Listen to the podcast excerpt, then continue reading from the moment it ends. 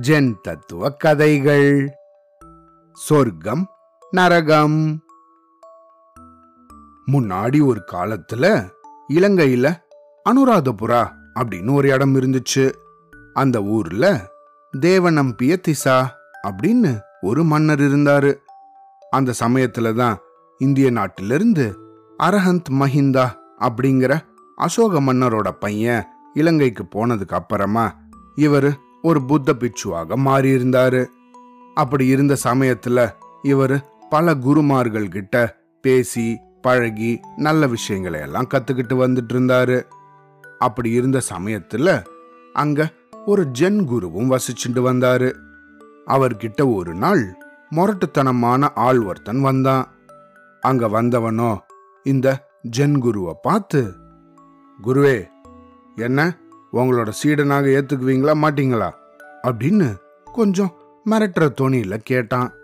அவரும் எதுக்கு இவன் இப்படி கேட்குறான் அப்படின்னு நினச்சி அவனை பார்த்து சரி எதுக்காக நீ என்னோட சீடன் ஆகணும்னு விரும்புற? அப்படின்னு கேட்டாரு. அதுக்கு அந்த முரடனோ இல்லை நான் உண்மையிலேயே இந்த சொர்க்கம் நரகங்கிறதெல்லாம் இருக்கான்னு தெரிஞ்சுக்க விரும்புகிறேன் அப்படின்னு சொன்னான்.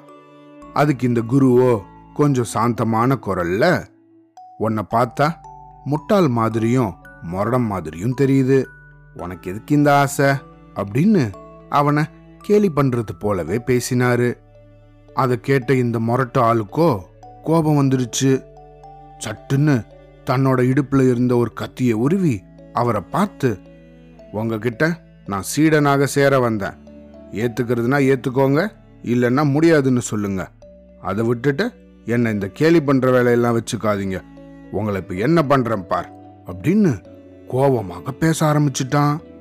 இவனோ தன் கையில கத்தியை வச்சுக்கிட்டு கத்தி கத்தி பேசும்போது இந்த குருவோ சாந்தமான குரல்ல அவனை பார்த்து "ஹே, தம்பி கொஞ்சம் அங்கே பார்.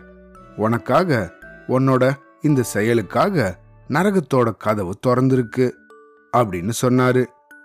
இந்த குரு இப்படி சொன்னதும் இந்த முரட்டு ஆளோ தான் செஞ்ச தன்னுடைய கோபத்தால் விளைஞ்ச அவன் என்னென்ன பேசினா அப்படிங்கிறத உணர்ந்து தலை கவிழ்ந்து அடடா என்னை மன்னிச்சிருங்க குருவே.